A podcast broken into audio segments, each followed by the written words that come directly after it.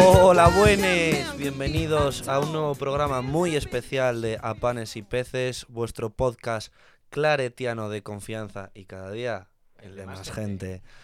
Hoy tengo a una persona a mi derecha que es muy habitual, ya la conocéis. Hola Chema. Hola.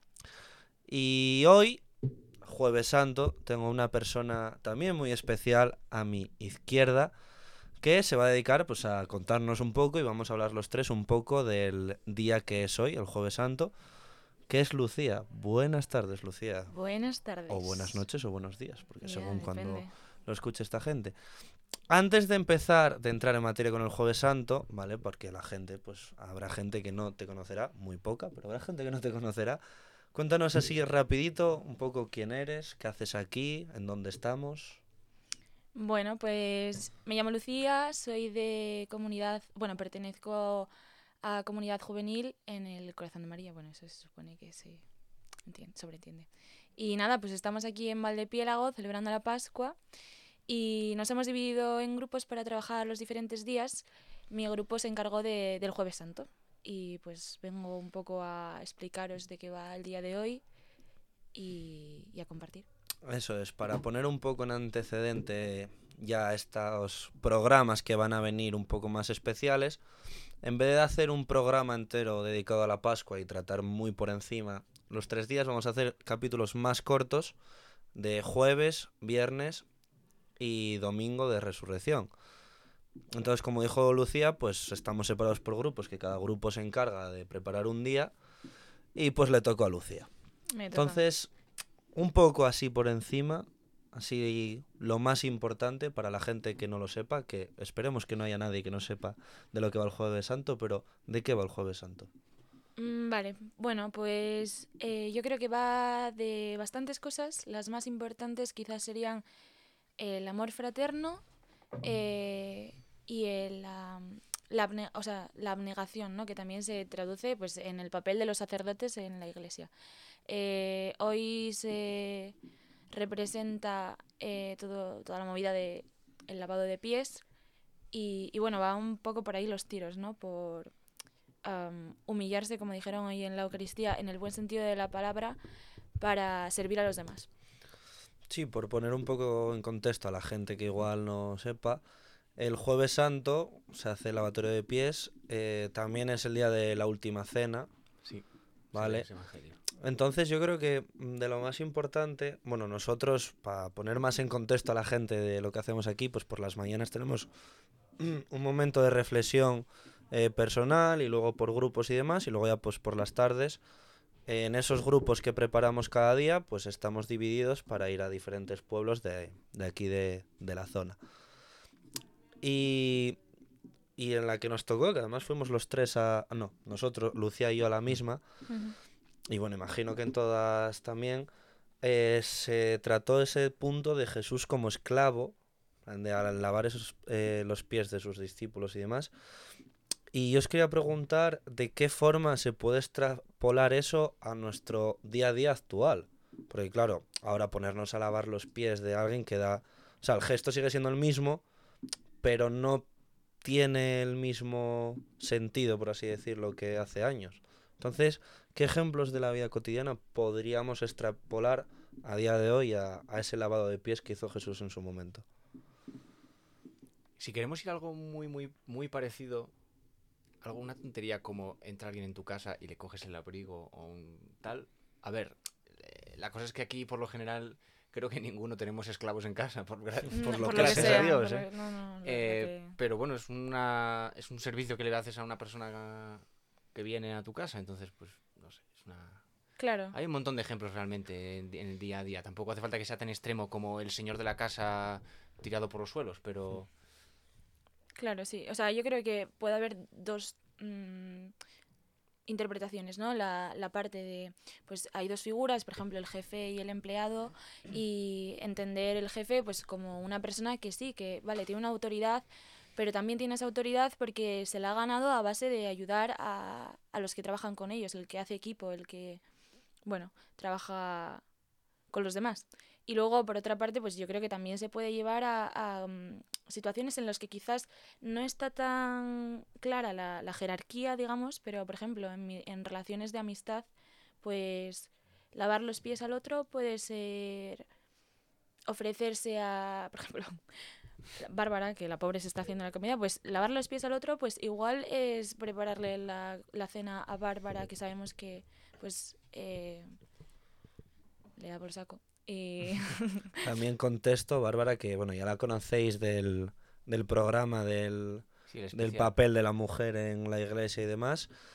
Es vegana, entonces, pues bueno, nosotros tenemos aquí un catering que nos trae la comida y bueno, pues tienen cosas de, de carne y demás que Bárbara, pues por, por sus motivos no puede comer, entonces se tiene que hacer su, su propia cena y iba a estar aquí en principio con nosotros, pero por ese motivo no puede estar. Para poner un poco en contexto a la gente, que igual Bárbara, sí, muy bien, pero ¿por qué Bárbara se está haciendo la cena y estos tres aquí eh, hablando?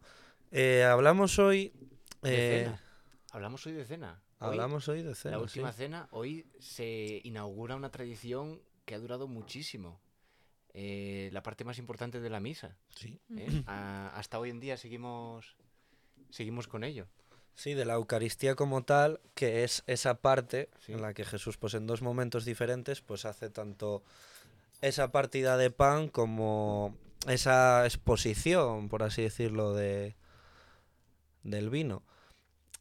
Y yo me quería ir a una cosa que imagino que Chema en tu grupo también saldría. Que es en el momento y que hablamos por grupos y tal, pues eso, del tema de del amor, del amor fraterno, de amar y demás Primero, que si creéis que en general, ya no solo nosotros, sino como el mundo, le falta amor. Y eh, algún caso así que veáis que precisamente pues en nuestro día a día o en, o en lo que sea, o en un momento concreto, hayáis visto esa falta de amor. Es que pueden entrar muchas cosas, amor, empatía, mm. eh, pueden entrar muchas cosas ahí. Entonces, primero, ¿creéis que hace falta más amor? A ver, yo creo que Mm, siempre hace falta más, no hay que contentarse. Pero yo creo que una cosa que sí que nos falta es eh, mostrarlo. O sea, eh, si, si, yo estoy seleccionando las cinco noticias que voy a sacar en el telediario y tengo un montón de noticias y cojo las cinco en las que muere gente, eh, la, la, visión que le tiene la gente del mundo es que se, nos se va a la mierda. Y la, la, la verdad es todo lo contrario. Igual que mucha gente causando ese dolor hay mucha gente trabajando para remediarlo. Empieza una guerra y sí, todos los días los números de muertos, el número de tal, el número de cual. Nadie te cuenta que el número de voluntarios que hay eh, al otro lado de la frontera, el número de personas acogidas en tal. Entonces, hay que. Clásico morbo, ¿eh? ¿eh? Que es lo que ven. Clásico morbo, es de toda la vida, de toda la vida. Entonces, sí, hombre, nunca viene más un poco más de amor, pero el que, te, el que hay, que fluye por ahí, hay que enseñarlo, que si no, todo es un, es un ciclo. Cuanto más se vea, más, Así lo veo yo, vamos. Yo creo que, que más que más amor hace falta mm, empezar a formarse realmente sobre lo que es amor. Porque, no sé, a mí me parece una palabra así un poco como desvirtuada, ¿no? Muy usada a la ligera. Y hablábamos hoy sobre amar al, al que no es afín a ti, ¿no? Al, a, a, aquella persona pues con lo que igual ideológicamente estás en polos opuestos o o, bueno, por acciones que ha tenido y que tú has visto, pues no te parece una persona, vamos a poner entre comillas, eh, deseable. adecuada a ti, a tu forma. Y, y ese, yo creo que alcanzar ese amor es realmente entender el amor, porque es entender a la otra persona desde la compasión, desde el sabernos todos hermanos, desde el demás. Entonces, también muchas veces decimos, sí, esto es amor, pero claro, es muy fácil decirlo cuando la otra persona te cae bien, cuando la otra persona te presta a estar con ella, bueno, sí. Pero si esa persona te fastidiase un día en plan de verdad, ¿lo tirarías todo por la borda? Bueno, pues si lo, si lo tirarías todo por la borda, igual no es amor. Porque se supone que el amor es incondicional, ¿no? A Jesús perdón que te corte, le fastidió un tal Judas eh, este mismo día. Es que eso y no lo echó de la mesa. Simplemente ah. dijo, oye, alguno de vosotros me la va a liar. Mm. Eh, dijo bastante claro quién era, porque además dijo cómo identificarlo, el que haya bebido, de, el que haya, no sé si bebido o mojado de mi copa. Sí, algo así. Y, y eh, ni él se fue ni lo echó. También incondicional. A eso, al tema de Judas, quería, quería ir ahora, que es el momento de eso, de que, bueno, de que Jesús ya sabe, a Jesús en todo momento sabe lo que va a pasar y sabe que le va a traicionar y demás. Y hubo un momento ahí también por la mañana en la reflexión en que hablábamos un poco que si las cosas pues o pasaban porque sí o, o, qué, o qué pasaba ahí. Y nos dijo Juan también por la mañana que no es de un día para otro que de repente Judas haya cogido y haya dicho, oye, pues Jesús, no estoy de acuerdo contigo, sino que es un proceso como de varias cosas o de un tiempo atrás. Y no, yo creo que también nos pasa en general en todo tipo de relaciones de nuestro día a día, pues que te parece mal una tontería y me lo callo, me parece mal otra y me lo callo. Pero luego llega un punto que ya la mayor tontería de todas ya es como... Colma el vaso. Sí, colma y ahí es cuando peta. Y es muy fácil decirlo, en plan de, nada, pues se habla. Y ya está. Pero no se hace. ¿Y por qué creéis que nos cuesta tanto en general, o a la gran mayoría, a mí por lo menos, yo me incluyo ahí, o sea, yo no voy a, a tirar mierda aquí para nadie y, y esconderme. ¿Por qué creéis que nos cuesta, o si, os o si os pasa a vosotros que os cuesta, esto de pues dejar pasar, dejar pasar, dejar pasar y en algún momento es que todos explotamos? A mí eh, me parece que eso tiene mucho que ver con el amor propio. Hay veces que no somos capaces de poner um, límites, no somos capaces de decir, vale, esto me ha molestado y tengo derecho a que esto me haya molestado. A pesar de que, yo qué sé, nos hayamos conocido hace poco, o no seamos nada, o... Entonces, es interesante, pues eso, eh, navegar un poco en ese equilibrio entre no responsabilizar a la otra persona de todo lo que tú te tomas mal, pero a la vez saber decir, tengo estas necesidades y necesito que sean, o sea, necesito que sean atendidas para trabajar en esta relación. Y enfocarlo desde la constructividad, ¿no? De, de decir, vale, te digo esto, pero te lo digo para que mejoremos y para que podamos seguir conviviendo. Y es que creo que hay muchas veces que ambas personas, en plan, el que lo tendría que decir, oye, me pareció mal esto y tal, eh, y la que lo recibe, piensan que la otra persona se lo va a tomar mal. En Mm. plan, que se lo va a tomar como que le estás echando algo en cara o tal, y todo lo contrario, o sea, a mí, a mí no es habitual que alguien te venga y te diga, oye, me molestó esto, en general. Mm. Si no, todo iría mucho mejor. Pero a mí cuando me lo han dicho, yo he dicho, oye, pues, pues gracias, tal, mira, lo, lo siento, tal. O sea, porque es así, porque... Pero claro, si tienes el miedo de que la otra persona se lo tome mal, ya no vas a... ¿Sabes? Sí, es ahí, como un ciclo vicioso. ahí entra un poco pues ya la madurez de, Claro. del que lo dice, del cómo lo dice Mm. y del que recibe la, la crítica de eso, cómo la recibe. Mm. Y ya para, para terminar, hubo otra cosa hoy que me, que me gustó bastante y que la estuve pensando. Eh, bueno, hubo un tramo que estuvimos hablando bastante de los diferentes tipos de prójimos, prójimos eso, como eh, dijo Lucía, que no son afines a ti, otros pues necesitados, desconocidos. Y hay uno en el que me quiero parar, que son los exafines que pues así como de ejemplos que nos ponía eh, la guía que teníamos hoy, pues entra pues desde amigos con los que te hayas dejado de llevar, eh, exparejas, un familiar con el que tengas o siempre hayas tenido una mala relación.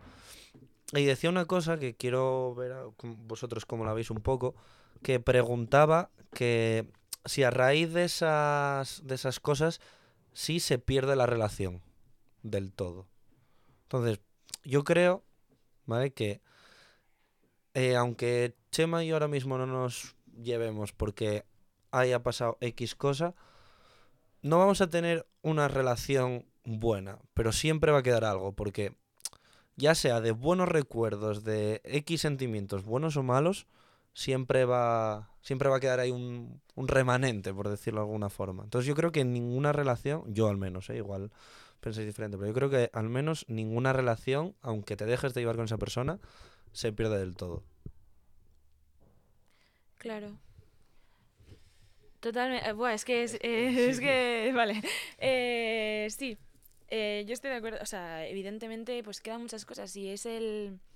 Es como adquirir una nueva perspectiva, ¿no? De esta persona que, que has conocido, pues mm, depende de, de quién sea, pero que has podido conocer, pues quizás muy a fondo. Y, y de repente veros como extraños o veros como personas que actúan pues en un contexto totalmente distinto. Yo creo que muchas, o sea, la mayoría de las veces, bueno, no, no, no la mayoría, pero am, siempre va a quedar el respeto, siempre van a quedar em, las, los recuerdos y, y nada, eso. Además es que es, yo creo que es inevitable porque somos nosotros somos como un proyecto de Photoshop, tú vas poniendo capa sobre capa. Entonces vas haciéndote capa por capa. No puedes llegar de repente enfadarte con una persona y quitar las capas debajo del tirón porque eso solo lo puede hacer un mago con los vasos que tiene magnéticos a la mesa. si tiras de abajo se puede desmoronar todo. O sea, esos recuerdos, esas experiencias están ahí, entonces pues tienes que separarlo. Pues mira, ¿sabes? Que también es un arma de doble filo, porque es lo que mencionábamos, ¿no? Que conoces tanto a la otra persona que también es muy fácil ca- caer y hacer daño, o sea, me ref- mm, utilizarlo en su Mm. contra. Entonces, bueno, Tienes mucha munición. sí. Sí. No, y aparte que yo creo que olvidar pues esos recuerdos, esos buenos momentos, o sea, con quien sea, pues tampoco es beneficioso para nadie. Bueno, sintiéndolo mucho, vamos a tener que ir dejándolo aquí. Yo estaría hablando de Jueves Santo Sí. con estas dos personas encantadoras muchísimo tiempo, pero bueno, queremos que sean así un poquito más cortos para que sean más amenos y distendidos, ya que va a haber en estos cuatro días vais a tener tres programas más el del miércoles que viene. Entonces, bueno, lo vamos dejando por aquí.